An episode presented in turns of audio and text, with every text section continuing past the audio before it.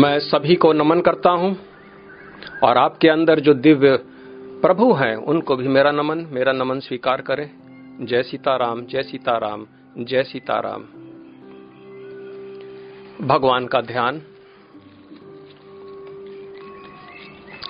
ॐ शान्ताकारं भुजगशयनं, पद्मनाभं सुरेशं, विश्वाधारं गगनसदृश्यं मेघवर्णशुभाङ्गम् लक्ष्मीकान्तं कमलनयनं योगभिद्यार्नगम्यं वन्दे विष्णु भवभयहरं सर्वलोकैकनाथम् शांत रूप शेषशाही नाभि में कमल धारण करने वाले देवों के देव विश्व के आधार, आकाश के समान, व्यापक, मेघ के समान नीलवर्ण शोभा युक्त जिनके अंग लक्ष्मी नाथ कमल नयन योगी जनों के ध्यान में आने वाले संपूर्ण लोक के नाथ, सांसारिक भय के दूर करता व्यापक विष्णु के लिए मेरा नमस्कार है।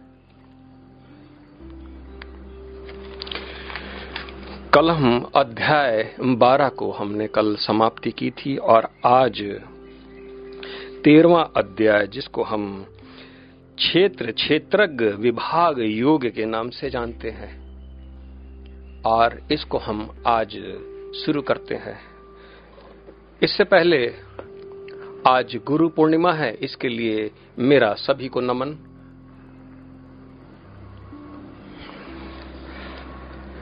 अध्याय तेरह को अक्सर लोग प्रकृति, पुरुष तथा चेतना के नाम से भी जानते हैं और इसके अंदर प्रकृति, पुरुष और चेतना, इन तीन का समन्वय है।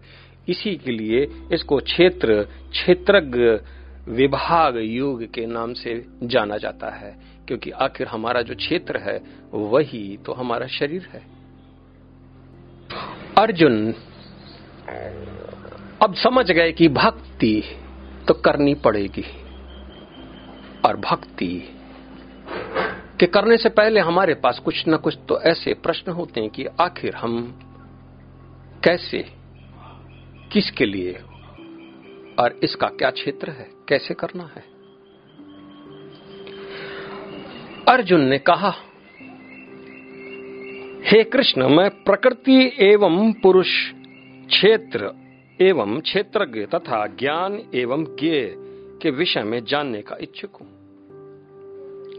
आसान नहीं है भक्ति करना। हज़ार प्रश्न। और यही कारण है कि हम ज्ञान को प्राप्त करने के पश्चात हम भक्ति करने में विफल हो जाते हैं।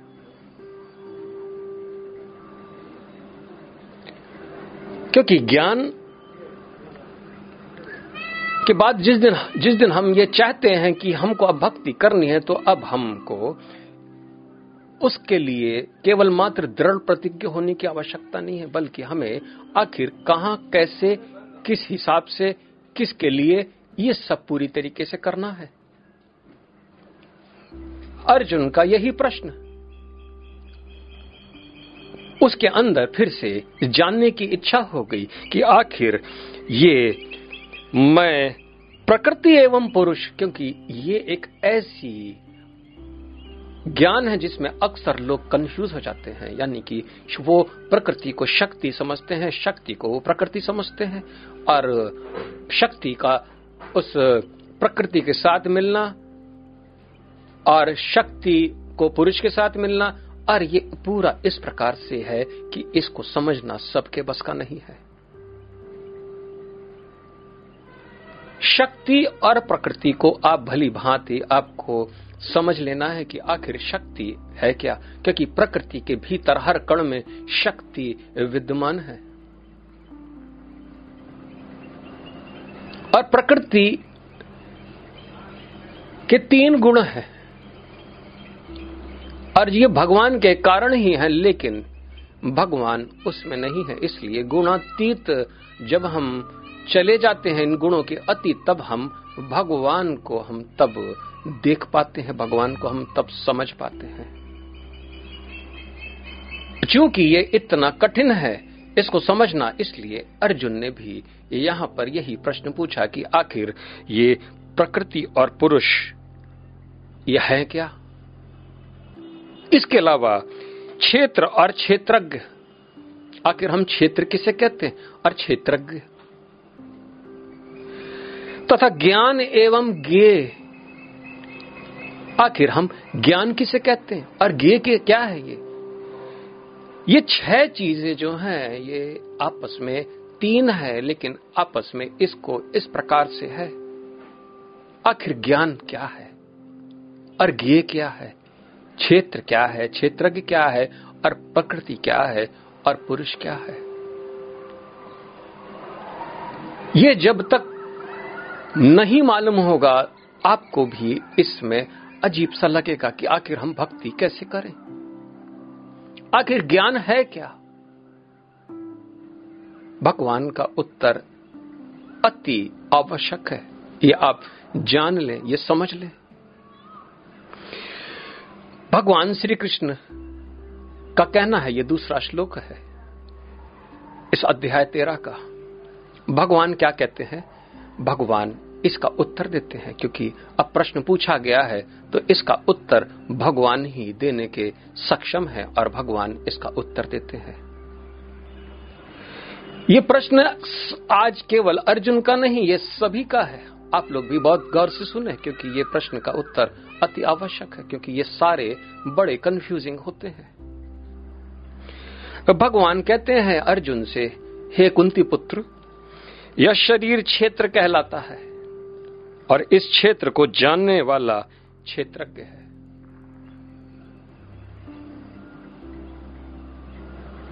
इसमें ज्ञ लग गया है, क्षेत्रज्ञ गया यानी कि जानने वाला। और यह शरीर ही क्षेत्र है हमारा। और इस शरीर में हम निवास करते हैं। लेकिन शरीर को जो जान ले, आप सोचते हैं, ये तो डॉक्टर हमारा शरीर को जानता है। लेकिन डॉक्टर केवल हमारा आधि भौतिक शरीर को जानता है। और भली भांति जानता है, उसको पूर्ण ज्ञान होता है। लेकिन ये पंचकोश, एक कोश के विषय में जानकारी डॉक्टर महा, महात्मा को हो सकता है।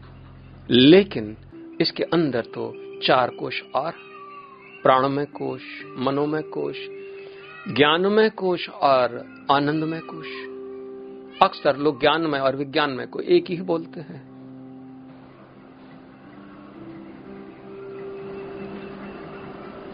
ये तीन भागों में बटा हुआ है एक स्थूल, सूक्ष्म और कारण शरीर के भीतर।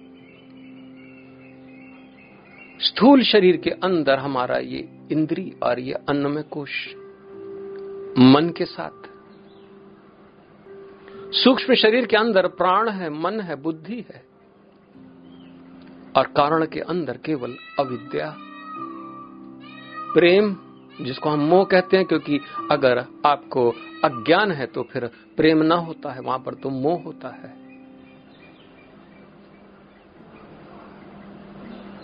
और हमारा कारण, यानी आत्म तत्व वहीं पर ढकी हुई है अविद्या के कारण कारण शरीर के भीतर। यही क्षेत्र है और इस क्षेत्र को जो जान लेता है वही क्षेत्रज्ञ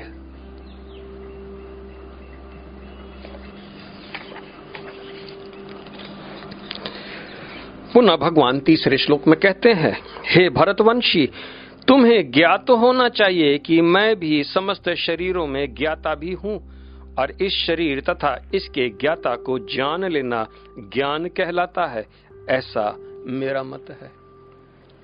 भगवान दूसरे प्रश्न का उत्तर दे रहे हैं कि आखिर ये ज्ञान है क्या? और ज्ञाता किसे कहते हैं?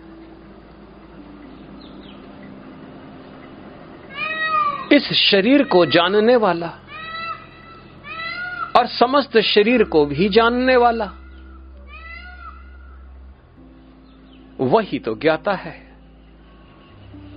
और उस ज्ञाता के विषय में ज्ञान, अगर उस ज्ञाता को आप जान लें, उसी को ज्ञान कहते हैं।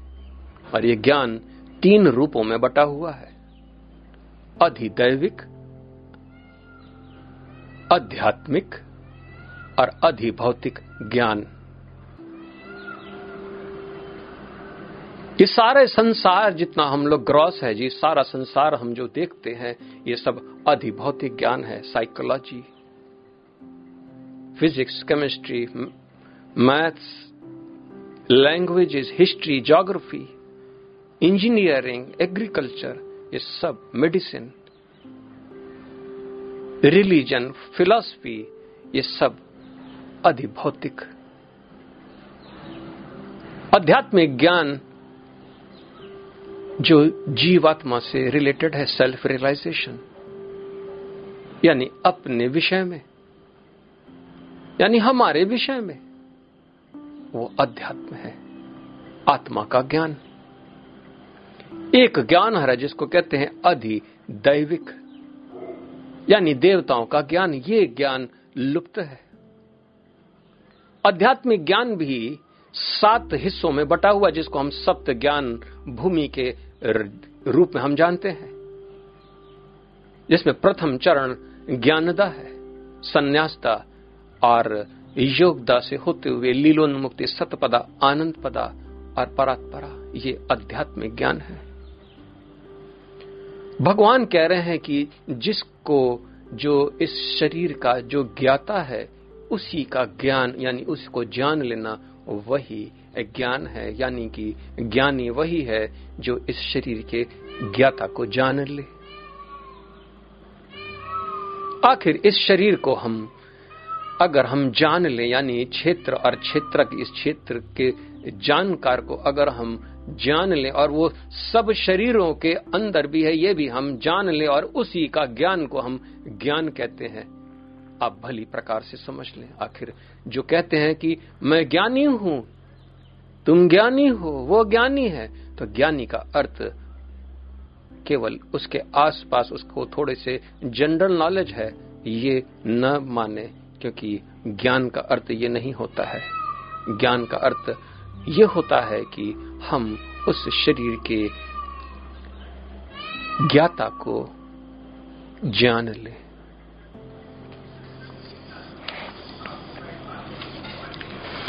क्योंकि शरीर के जो ज्ञाता, वही तो भगवान है। भगवान का ज्ञान ही ज्ञान है। भगवान को जानना गॉड रियलाइजेशन इसी को आप ज्ञान समझे। चौथा श्लोक में भगवान कहते हैं कि अब तुम मुझसे यह सब संक्षेप में सुनो कि कर्म क्षेत्र क्या है। भगवान और भी बताने की कोशिश कर रहे हैं कि कुछ और भी ऐसी चीज़ें हैं इसके विषय में जान लो कि कर्म क्षेत्र क्या है। यह किस प्रकार बना है? इसमें क्या परिवर्तन होते हैं? यह कहाँ से उत्पन्न होता है? इस कर्म क्षेत्र को जानने वाला कौन है और इसके क्या प्रभाव है? पहले क्षेत्र। क्षेत्रज्ञ और ज्ञान।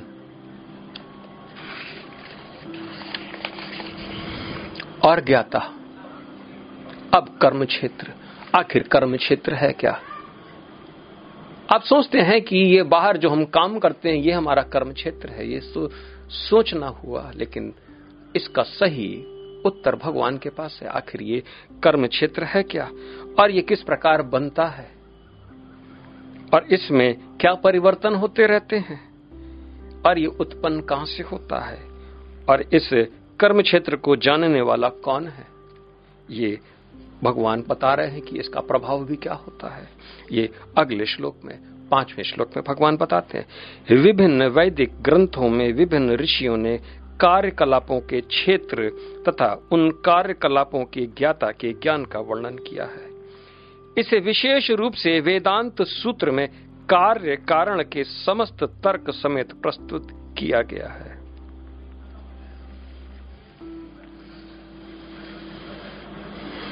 आखिर हमारे वेद के अंदर ऋषियों ने अपना मत दिया है और उन्होंने जो कर्म कार्य क्षेत्र कर्म के जितने कलाएँ हैं अर्थ और, और कार्य के कलाप के कार्य जितने भी कल, कार्य हैं उनके विषय में पूरी तरीके से विस्तृत जानकारी दी गई है।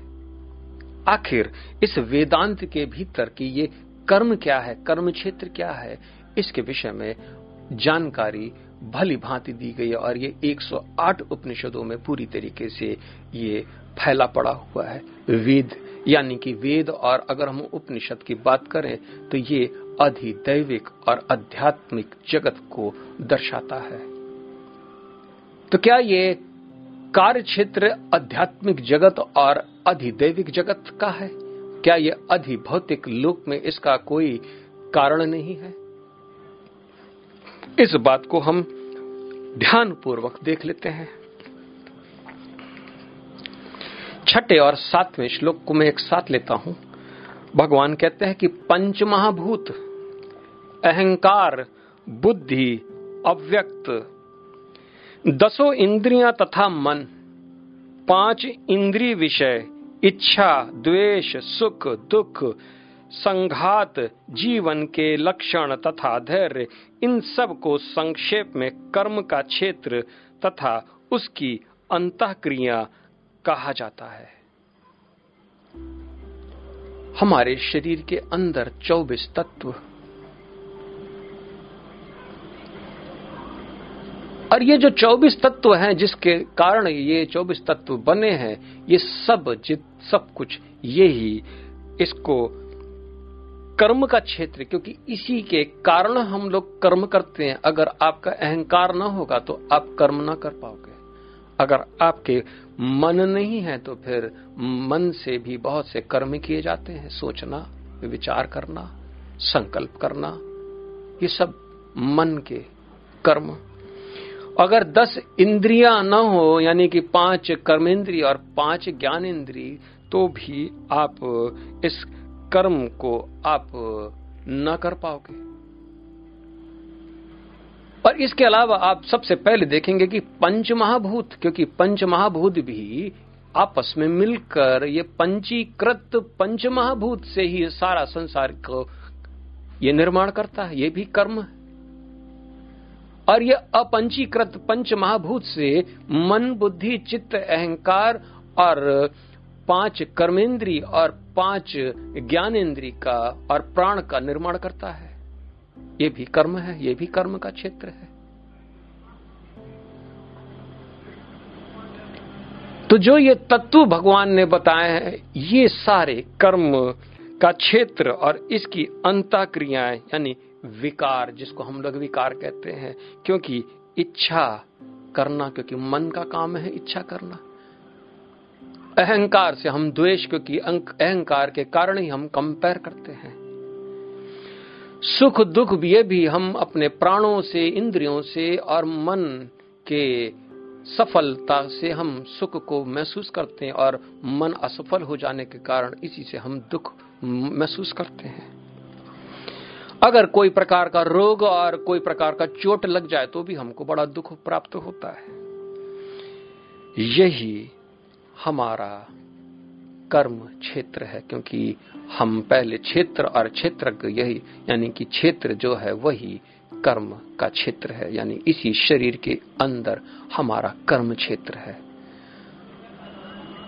आखिर हम बाहर काम करने के चक्कर में अपने अंदर के काम करना भूल जाते हैं, क्योंकि अंदर का काम ही हमारा है। और अंदर का काम क्या करना है? यानी कि अपनी मन, बुद्धि, चित्त, अहंकार को पूरी तरीके से इसको स्ट्रीमलाइन करना है, इसको कंट्रोल करना है, यानी इस पे कार्य करना है। और जब हम बाहरी कर्म को त्याग देते हैं और भीतर के कर्म, यानी कि कर्म क्षेत्र में स्थित हो जाते हैं और इसी को करना है, क्योंकि यही मेरा कर्म है,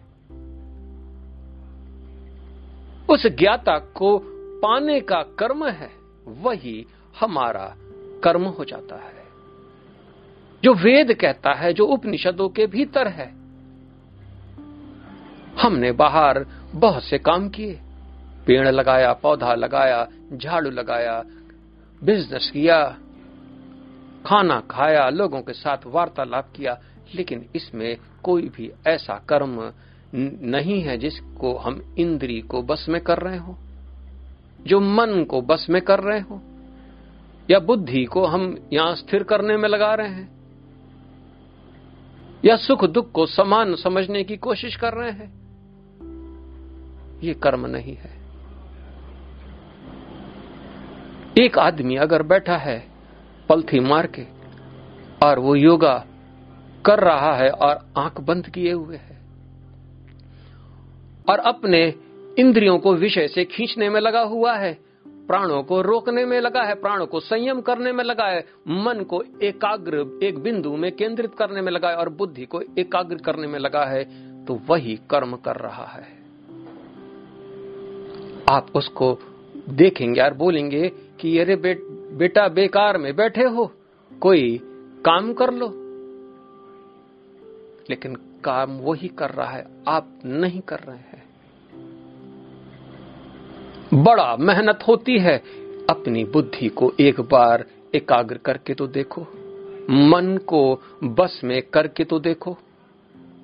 इंद्री को विषय में एक बार खींच के तो देखो कितनी शक्ति लगेगी। बहुत से लोग होते हैं, वो पढ़ाई नहीं करना चाहते और जीवन भर रिक्शा चलाना उनको बेहतर लगता है क्योंकि पढ़ाई करने में उनको ज़ोर ज़्यादा लगता है, रिक्शा चलाने में उतना ज़ोर नहीं लगता है। जीवन भर अनपढ़ बने रहते हैं। इंद्रिय को बस में करना। हमारा कर्म यही है। हमारा कर्म क्षेत्र ये जितने भी भगवान ने बताए हैं, यानी कि पंच महाभूत अहंकार, बुद्धि, और जो अव्यक्त, जो कि हमारा, जो तीनों गुणों की अप्रकट अवस्था है दसों इंद्री तथा मन, पाँच इंद्री के विषय, यानी कि ये ये इंद्री के जो विषय हैं, पाँच। इच्छा, द्वेष, सुख, दुख, संघात, जीवन के लक्षण तथा धैर्य, करेज। इन सबको संक्षेप में कर्म का क्षेत्र, क्योंकि यही कर्म करने के योग्य है, यही कर्म के क्षेत्र है, और कुछ नहीं। इसलिए बाहरी कर्म को आप करते रहे, लेकिन भीतरी कर्म की अब उसकी शुरुआत करते, यानी कि इंद्री को निग्रह करना, प्राणों को संयम, मन को भगवान में लगाना, ये कर्म, क्योंकि यही कर्म के क्षेत्र है। भगवान आठ मैं आठ, नौ, दस, ग्यारह, बारह को एक साथ लेता हूँ क्योंकि इसमें एक के साथ दूसरे की बड़ी अच्छी कनेक्टिविटी है। इसलिए मुझे इसको पूरा पढ़ना है, इसको फिर आपको मैं समझाने की कोशिश करता हूँ।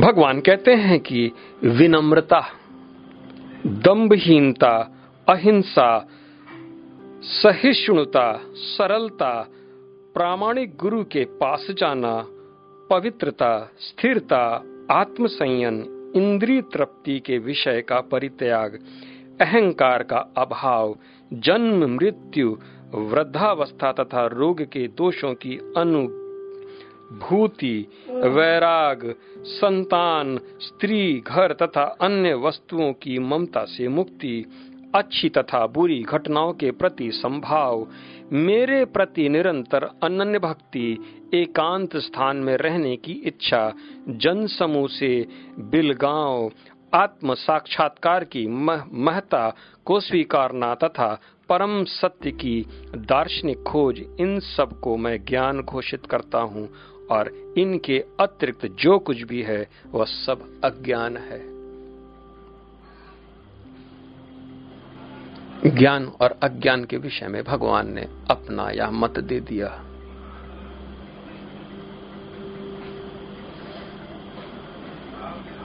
अगर हम दैवी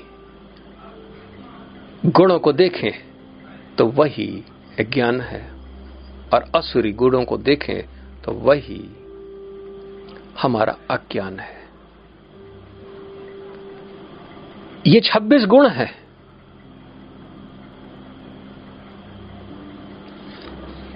एक एक करके गिनेंगे तो ये 26 है। इन 26 गुणों में अपना जीवन को देखना, अपना जीवन को इस, इन गुणों को अपनाना, यानी यही, यानी इनमें से कोई भी गुण को आप रखेंगे तो आप ज्ञानी हैं, यानी 26 के 26 गुण रखो तो आप परम ज्ञानी हैं। मैं एक एक करके फिर से बताने की कोशिश करूँगा। विनम्रता, यानी कि विनम्र, विद्या ददाती विनियम, विनम। विनम्रता। अगर विनम्रता आपके अंदर है तो आप ज्ञानी है। अगर विनम्रता आपके अंदर नहीं है तो आप अज्ञानी क्योंकि विद्या से ही विनम्रता की उत्पत्ति होती है। ऋग्वेद में ये लिखा हुआ है, विद्या ददाती विनय। दम्भहीनता जिसको हम लोग कहते हैं प्राइडलेसनेस अगर आप बहुत अहंकारी हैं तो अज्ञानी हैं, और अगर आपके अंदर किसी प्रकार का कोई अभिमान नहीं है अब दूसरे को नहीं डराते हैं, नहीं धमकाते हैं तो आप ज्ञानी हैं। अहिंसा, अगर आप लोगों को मारते हैं, उनको डराते हैं, उनको धमकाते हैं, उनको दबाते हैं और उनका वध तक करते हैं और केवल इंसानों का नहीं, समस्त जानवरों का। तो ये हिंसा है, यानी कि आप अज्ञानी है। और इसके ठीक विपरीत अगर आप अहिंसा का पालन करते हैं, लड़ाई झगड़ाई, झगड़ा से आप दूर रहते हैं।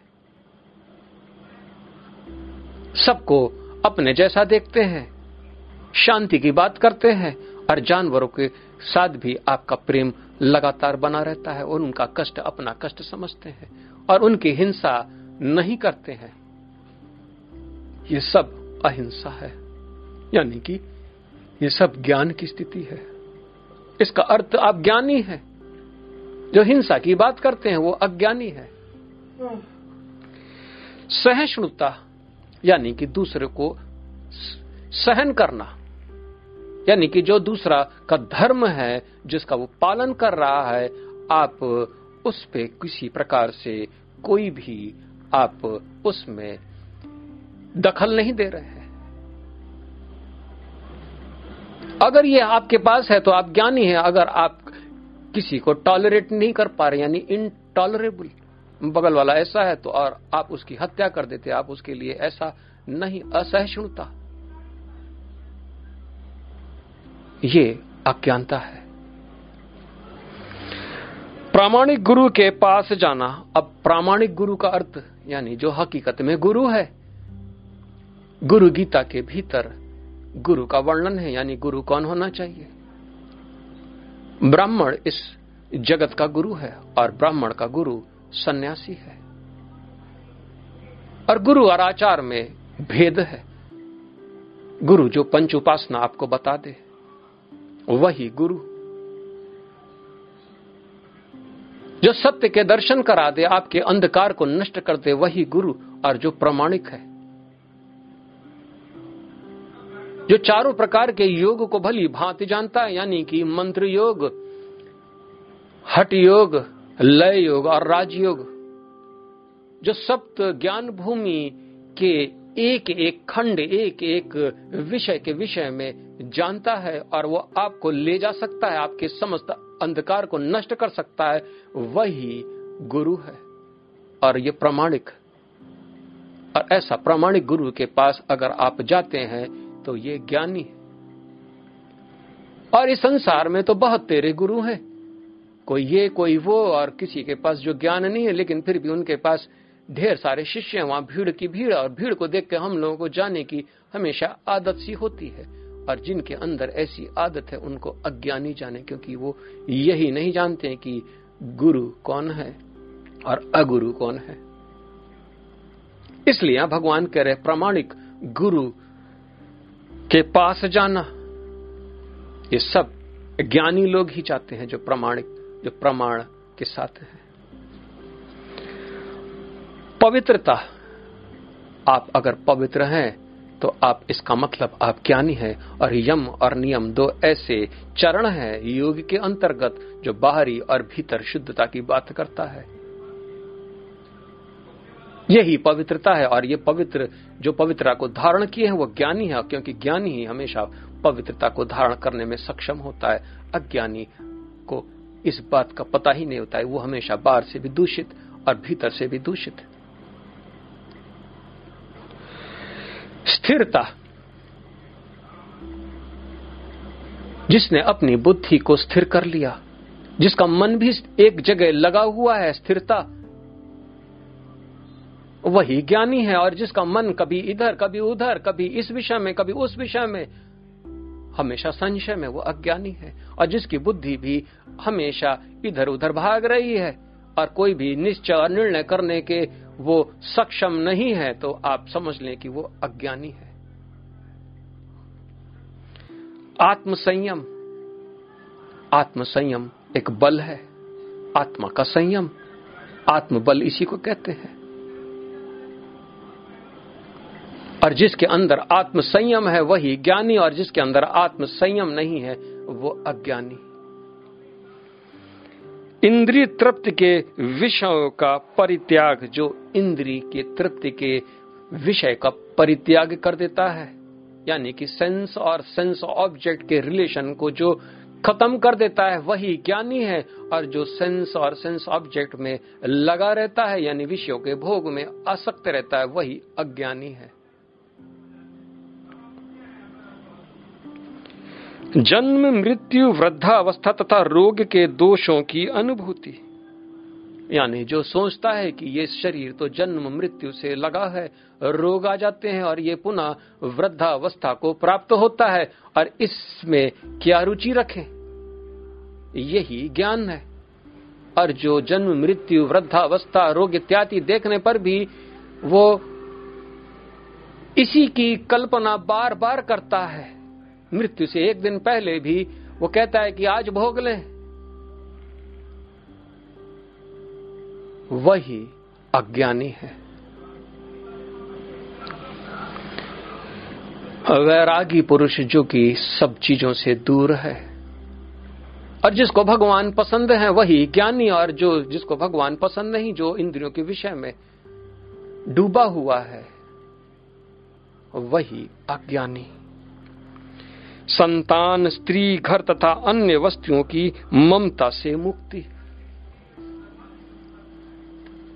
हम लोग अज्ञानता के कारण अपने बच्चे, अपनी पत्नी, अपने घर इत्यादि को मैं और मेरा के चक्कर में अमोहित रहते हैं। लड़का जितना भी गलत करे ले, वो तो मेरा लड़का है। पत्नी जितना भी गलत डिमांड करे, वो तो मेरी पत्नी है।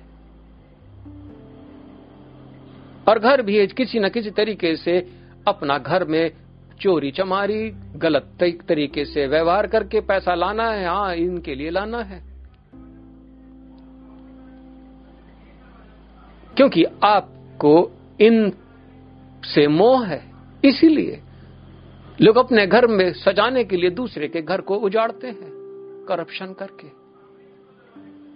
बड़े बड़े बिजनेसमैन हैं, वो अपने घर को सजाने के लिए, अपनी पत्नी, अपने बच्चे की इच्छाओं को पूर्ति करने के लिए अपने कर्मचारियों को कम से कम तनख्वाह देते हैं। ये नहीं सोचते हैं कि उनके घर में भी उनकी पत्नी है, उनके बच्चे हैं, आखिर उनकी कोई खुशी भी है?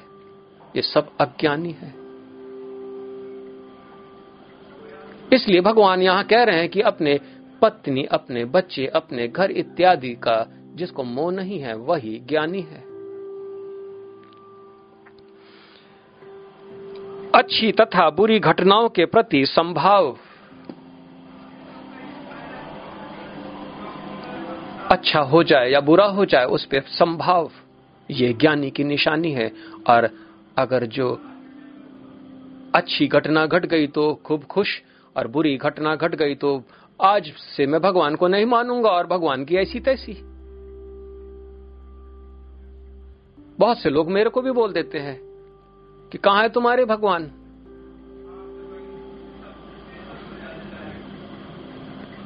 हम तो कहते हैं ऐसे लोग अज्ञानी हैं, उनको ऐसा कहने का अधिकार है क्योंकि वो अज्ञानता में डूबे पड़े हैं।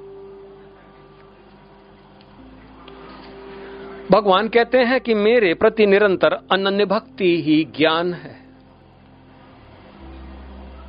क्योंकि अज्ञानी भगवान को नहीं मानता है, क्योंकि ज्ञान के द्वारा ही मनुष्य की भक्ति आरंभ होती है और ज्ञान का परित्याग से मनुष्य भक्ति नहीं करता है।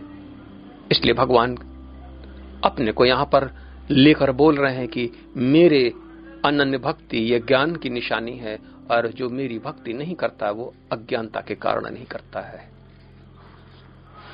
एकांत स्थान में रहने की इच्छा, ऐसे मूर्ख लोगों के साथ रहने की ज्ञानी का भी मन नहीं करता है। ज्ञानी तो हमेशा दूर दराज में रहने का मन करता है। मैं भी अब कानपुर से बहुत दूर रहता हूँ, एक, एकांत जगह पर। बड़े मुश्किल से इस स्थान को मैंने ढूंढा है। बहुत एकांत है यहाँ पर। लोग तो जंगल जाना पसंद करते हैं। एकांत स्थान ढूंढना आसान नहीं है, क्योंकि वो स्थान शुद्ध भी हो। ऐसा न हो कि वहाँ पर असुरों का वास हो, प्रेत वहाँ रहते हो, या वहाँ पर कोई यक्ष अपने आप को स्थापित कर रखा हो, और वहाँ पर आप चले गए, तब तो फिर और भी बड़ी दिक्कत हो सकती है। और ज्ञानी हमेशा एकांत स्थान को खोज करता है, क्योंकि वो मूर्ता मूर्ता के देश में उसको रहना बिल्कुल पसंद नहीं। सबकी भीड़ में वो क्या करेगा? जन समूह से विलगांव इसीलिए कहते हैं कि जन समूह से वो दूर रहता है, क्योंकि ये ज्ञानी की निशानी है। वो दूर दराज में अपना मकान बनाने की कोशिश करता है। आत्म साक्षात्कार की महत्ता को स्वीकारना। ज्ञानी ज्ञानी ज्ञानी हमेशा सेल्फ रियलाइजेशन की इंपॉर्टेंस को ही अपना मोस्ट इंपॉर्टेंट थिंग बोलता है, लेकिन जो अज्ञानी होता है, वो कहता है कि मुझे तो धन कमाना है। मरने से एक दिन पहले भी अगर मुझे धन मिल रहा हो तो मैं कमा के जाऊँगा। उससे पूछा जाए कि आखिर इसका करना क्या है तो कहता है कि इससे क्या करना है, इसके विषय में जब मिलेगा तब सोचेंगे। अभी और कमा ले, और कमा ले, और कमा ले। लेकिन ज्ञानी कहता है कि मेरे जीवन का लक्ष्य आत्म साक्षात्कार है। गॉड रियलाइजेशन है सेल्फ रियलाइजेशन है। ज्योति पथ पे चलना है, यही मेरे जीवन का लक्ष्य है।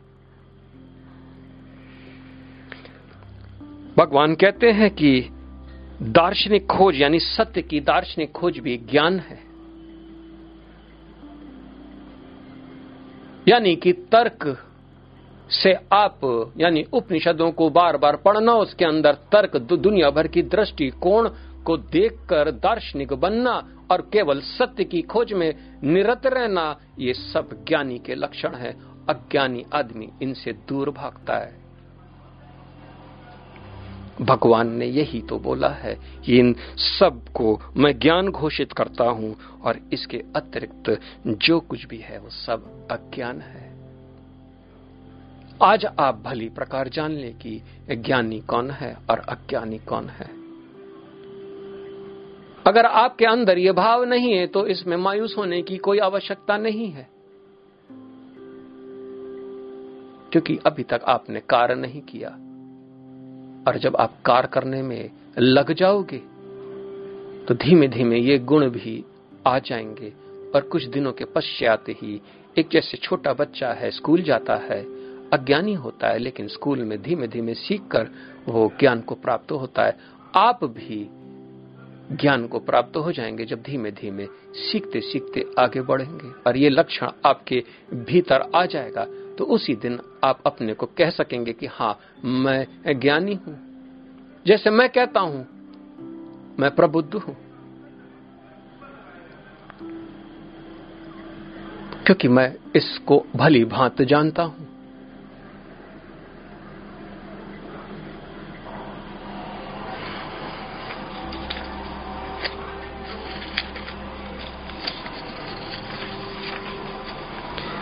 तेरहवें श्लोक में हम आगे बढ़ते हैं। भगवान कहते हैं कि अब मैं तुम्हें ज्ञे के विषय में बतलाऊँगा, जिसे जानकर तुम नित्य ब्रह्म का आस्वादन कर सकोगे। यह ब्रह्म या आत्मा जो अनादि है और मेरे अधीन है, इस भौतिक जगत के कार्य कारण से परे स्थित है। भगवान कह रहे कि अब मैं तुमको गे के विषय में बताऊँगा।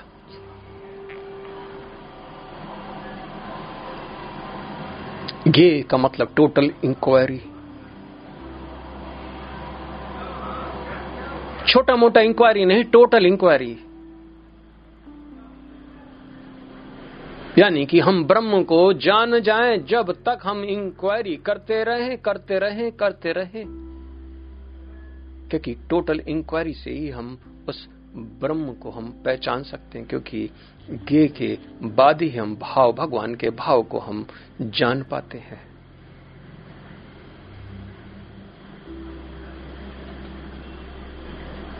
और ये भाव के कारण ही आखिर भाव का जो हमारा, जो भूमि है, भाव की वही एक के कारण है, एक के, जिसको हम यूनिटी कहते हैं, एका। भगवान के पाँच भाव। कोई कहता है कि तीन भाव? जब ब्रह्मानंद के तीन भाव हैं तो भगवान के, ब्रह्मानंद के पाँच भाव हैं, और और भगवान के जो एक है, उसके तीन भाव हैं आध्यात्मिक, अधिभौतिक और अधिदैविक। ये का अर्थ है कि इन तीन भावों को भली प्रकार से जाना इसी को हम ब्रह्म कहते हैं, और ये ब्रह्म कोई और नहीं, भगवान की पे ही आश्रित है, क्योंकि यही ब्रह्म पे आश्रित है। भगवान इसी के रचिता है, भगवान पे ही आश्रित है, यानी एक दूसरे पे आश्रित है ये सब।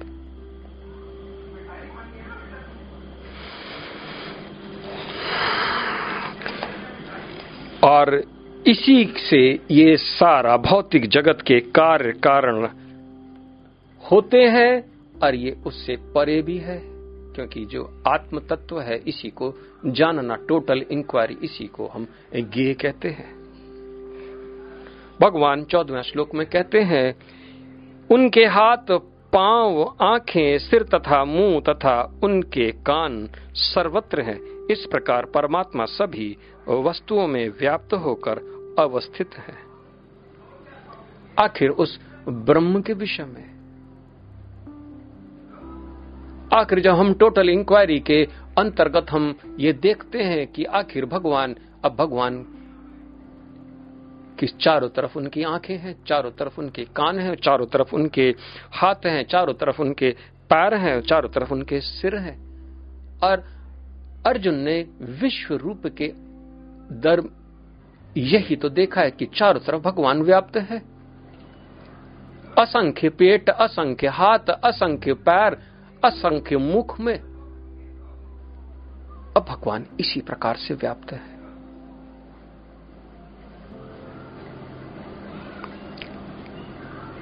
सब वस्तुओं में एक एक वस्तु में भगवान इस प्रकार से है। आपके हाथ, पैर सब एक जगह स्थित हैं, लेकिन भगवान के सब जगह सब। वो पूर्ण रूप से एक एक कण के भीतर व्याप्त है। सब में।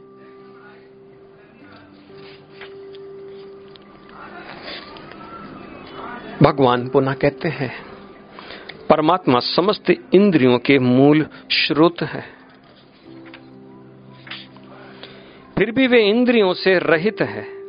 वे समस्त जीवों के पालन करता होकर भी अनासक्त है। वे प्रकृति के गुणों से परे हैं, फिर भी वे भौतिक प्रकृति के समस्त गुणों के स्वामी है। वो कारणों के कारण है।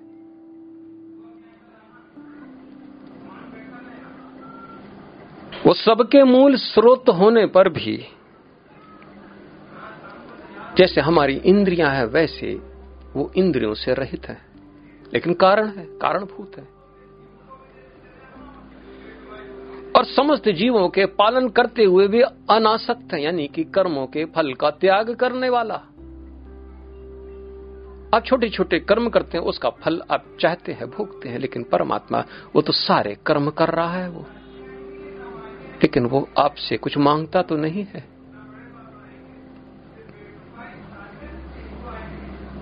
आप क्या देते हैं, क्या नहीं देते हैं इससे कोई लेना देना नहीं। वो अनासक्त है। भगवान कहते हैं, वे प्रकृति के गुणों से परे है, क्योंकि तीन गुण प्रकृति के सत्य रज और तम, इससे वो परे है। इसलिए गुणातीत, इसलिए जितने भी ऋषि और मुनि, उन्होंने कहा है कि मनुष्य का कर्तव्य है कि वो भी इनसे अतीत हो जाए, तभी वो ब्रह्म के भाव में अपने को स्थापित कर पाएगा। अब भगवान कहते हैं, फिर भी वे भौतिक प्रकृति के समस्त गुणों के स्वामी हैं, लेकिन चूँकि वो प्रकृति के साथ पुरुष का मिलन हो जाने के कारण वो गुण की रचना तो करते हैं, लेकिन उसके, उसमें लिप्त नहीं है। और यही प्रकृति और पुरुष का मिलन है, क्योंकि प्रकृति और पुरुष इसी प्रकार से सारा संसार की रचना करने पर भी भगवान उसमें लिपायमान नहीं है, क्योंकि वो कारणों के कारण है। सब के कारण इंद्रियाँ भी हमारी उन्हीं के कारण है, लेकिन वो इंद्रियों में नहीं। इसलिए इंद्रियों के विषय को त्याग कर देते हैं लोग। मन भी उसी के कारण है, इसलिए फिर भी मन को अभी त्याग कर देते हैं, क्योंकि आखिर उस शुद्ध परमात्मा को प्राप्त करना हमारा अगर जब ध्येय हो जाता है तो वो जहाँ नहीं है तो अब वहाँ पर हमें ध्यान लगाने की कोई आवश्यकता है लेकिन उसी के कारण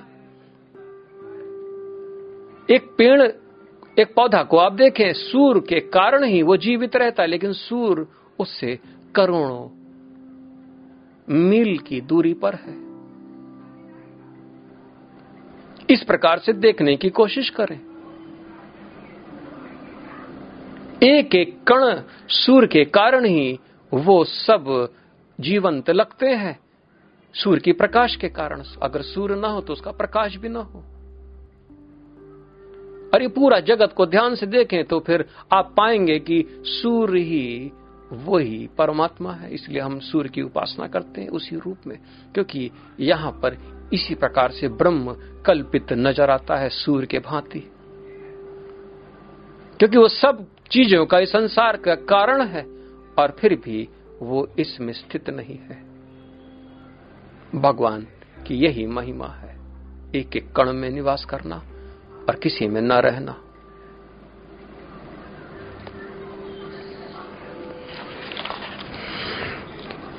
सोलवा श्लोक को भगवान कहते हैं कि परम सत्य जड़ तथा जंगम समस्त जीवों के बाहर तथा भीतर स्थित है। सूक्ष्म होने के कारण वे भौतिक इंद्रियों के द्वारा जानने या देखने से परे हैं।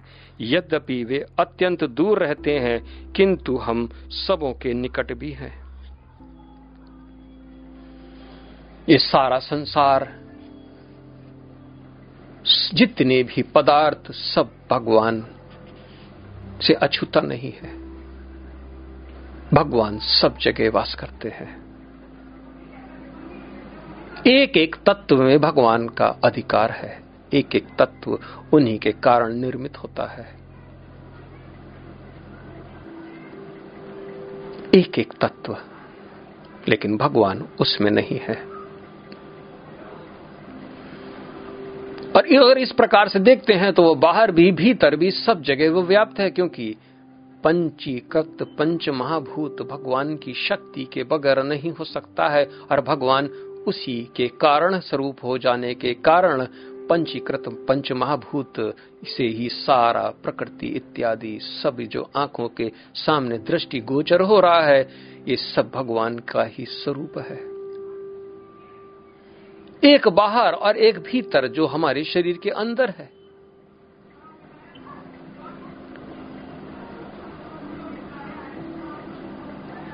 और अज्ञानता के कारण वो दूर से भी बहुत दूर है और ज्ञानी के बहुत ही करीब है।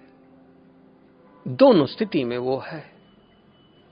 वो दूर है और वो बहुत करीब है। लेकिन दूर किसके लिए? जो अज्ञानी है। और जो ज्ञानी है उसके तो वो सूक्ष्म रूप से वो स्थित वो देख रहा है। क्योंकि भगवान सूक्ष्म है, सूक्ष्म से भी सूक्ष्मतर और सब कणों में है।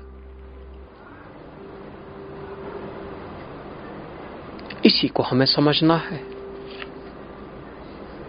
आखिर भगवान है क्या? और भगवान यही बताने की कोशिश कर रहे हैं कि जो बाहर और भीतर जितना भी संसार दिख रहा है आपको, यानी कि अधिभौतिक तो आप देखते ही हैं, लेकिन इसके जो भीतर अध्यात्म, अधि दैविक और अध्यात्म, इन तीनों का यहाँ पर जो मिश्रण है, ये आपको देखने को प्राप्त नहीं हो रहा है।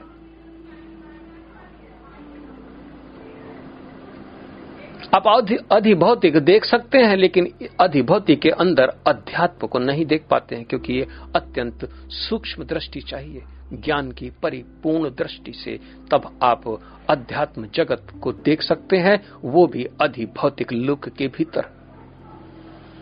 और भी सूक्ष्म से सूक्ष्मतर दृष्टि चाहिए कि आपको इस अध्यात्म लोक के अंदर अधिदैविक लोक के अंदर, आध्यात्मिक लोक को भी देखना है, वो तो बहुत ही सूक्ष्म आपको दृष्टि चाहिए, बहुत ही तीव्र ज्ञान चाहिए, तभी आप उसको देख सकते हैं। इसलिए मैं कहता हूँ कि अधिभूत के अंदर अध्यात्म और अधिदेव को देखना और अध्यात्म के भीतर अधिभूत और अधिदेव को देखना और अधिदेव के भीतर ही अध्यात्म और अधिभूत को देखना। अगर आ गया आपको तो अब भगवान को देख सकते हैं।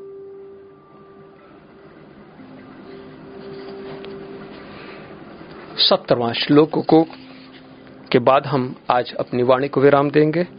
भगवान कहते हैं कि यद्यपि परमात्मा समस्त जीवों के मध्य विभाजित प्रतीत होते हैं, लेकिन वह कभी भी विभाजित नहीं है। वह एक रूप में स्थित है। यद्यपि वह प्रत्येक जीव का पालन करता है, लेकिन यह समझना चाहिए कि वह सबों का संहार करता है और सबों को जन्म देता है। अगर आप सोचते हैं कि मेरे अंदर अलग भगवान है और आपके अंदर अलग भगवान है, और पड़ोस के रहने वाले के अंदर अलग भगवान है, कुत्ते के अंदर अलग भगवान है, हाथी के अंदर अलग भगवान है तो ये अज्ञानता के कारण है। आपको लगता है कि मैं अलग, आप अलग, वो अलग, सब अलग। ये अलग देखने की जो स्थिति है, जिसको हम द्वैत कहते हैं अज्ञानता के कारण हमको दिखाई पड़ता है, जबकि भगवान कह रहे हैं कि ऐसा नहीं है। भगवान एक ही रूप में ही स्थित रहते हैं और वो समस्त जीवों के आधिपत्य है। पालन करता है और सबके संहार करता भी है। आप सोचते हैं ये कैसे हो सकता है? क्यों नहीं हो सकता है? आप सूर भगवान के सामने दस हज़ार घड़े पानी भर के रख दे। और फिर देखें आपको कितने सूर नज़र आते हैं।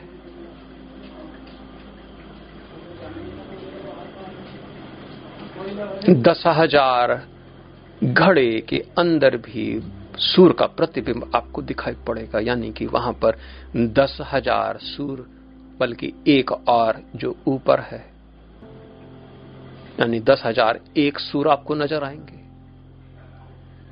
आप एक मटकी को फोड़ दीजिए और दो चार मटकी इसी प्रकार से सारे मटकी को फोड़ दीजिए तो वहाँ पर पानी का एक बड़ा सा तालाब हो जाएगा, क्योंकि दस हज़ार मटके। तब आपको कितने सूर दिखाई पड़ेंगे? एक पानी में प्रतिबिंब और एक ऊपर। और अगर आप दृष्टि ऊपर उठा के देखेंगे तो आपको केवल एक ही सूर नज़र आएगा और नीचे का प्रतिबिंब आपको पता चल जाएगा कि ये तो प्रतिबिंब था, यानी कि वही छाया है, छाया छाया पथ और ज्योति पथ का अर्थ ही यह है कि हम ऊपर की तरफ़ देखें, उस प्रकाश को देखें, नीचे घड़े में हम मोहित ना हो, और इसलिए इतने जीव हैं, सात अरब तो हम ही लोग हैं। अगर आप और भी देखें तो चीटियाँ कितनी है? मच्छर कितने हैं? कितने छोटे छोटे जीव हैं जिनको हम गिनती नहीं कर सकते हैं?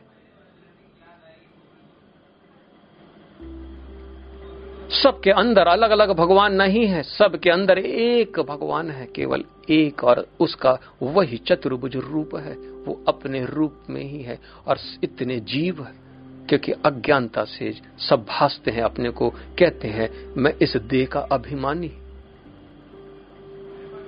और भगवान तो एक है। ओनली वन कैन एग्जिस्ट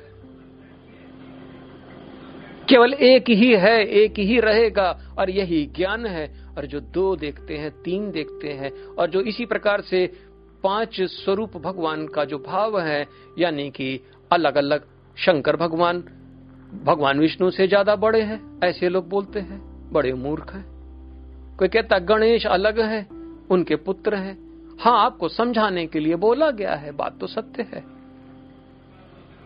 लेकिन अज्ञानता के कारण हम पाँचों भगवान के रूपों में भी भेद कर बैठते हैं और हम गिर पड़ते हैं। भगवान कहते हैं कि मैं एक ही हूँ, एक, और ये सारे मेरे भाव हैं अलग अलग क्योंकि इसी प्रकार से आप हमारे पास पहुँच सकते हैं। एक रूप केवल एक। और यही बात भगवान यहाँ पर बताने की कोशिश कर रहे हैं। ये बड़ा रहस्यपूर्ण श्लोक है ये।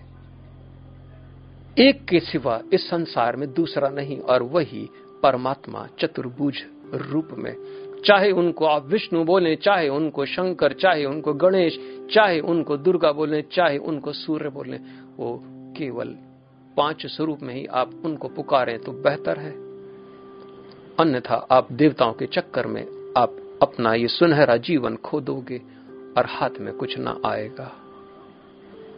भगवान पे अपना दृढ़ विश्वास रखे इस ज्ञान पे, क्योंकि ये भगवान की दी हुई वाणी है और ये पूर्ण सत्य है और इसी को ज्ञान के रूप में ऐसा जाना जाता है। और यही हमको देखना है और अंततः इसी में पहुँचना है और इसी प्रकार से जिस दिन हमको दिखाई देने लग जाए कि भगवान का यही रूप हमारे शत्रु के बीच में भी, हमारे मित्र के अंदर भी सब जगह ये व्याप्त है, एक ही रूप, वही ज्ञान, यानी वही देख, देखने का अधिकारी वही देखता है। मैं अपनी वाणी को यहीं समाप्त कर रहा हूँ। आपको बारंबार मेरा नमन। कल मैं पुनः आपके सामने नए विचारों के साथ प्रस्तुत करूँगा। तब तक के लिए मुझे आज्ञा दे। जय सीताराम जय सीताराम जय सीताराम।